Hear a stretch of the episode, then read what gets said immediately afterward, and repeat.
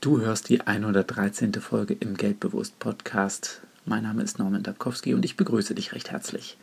Heute möchte ich dich dazu ermutigen, die Geldfresser in deinem Leben zu identifizieren.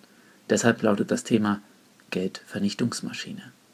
Und damit meine ich sowohl die Dinge, die dir Geld aus dem Portemonnaie ziehen, aber auch die Dinge, die dich Zeit kosten, ohne Ertrag zu bringen. Was meine ich damit? Ich gebe dir zwei Beispiele. Die letzte Autoreparatur hat dich 1200 Euro gekostet.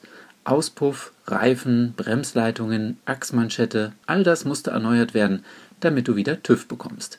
Du legst dich jeden Tag nach der Arbeit auf die Couch und schaust zwei Stunden fern, um dich abzulenken und abzuschalten. Und nun nenne ich dir zwei Alternativen dafür. Du nutzt das Fahrrad und öffentliche Verkehrsmittel, bildest eine Fahrgemeinschaft oder teilst dir ein Auto mit jemand anderem, teilst also auch die Kosten. Statistisch gesehen steht ein Auto die meiste Zeit.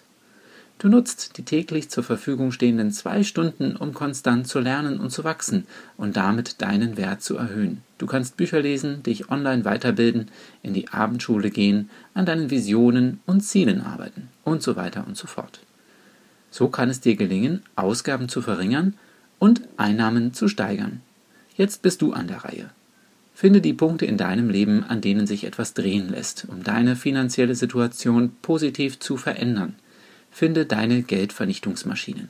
Ich wünsche dir eine erfolgreiche Woche.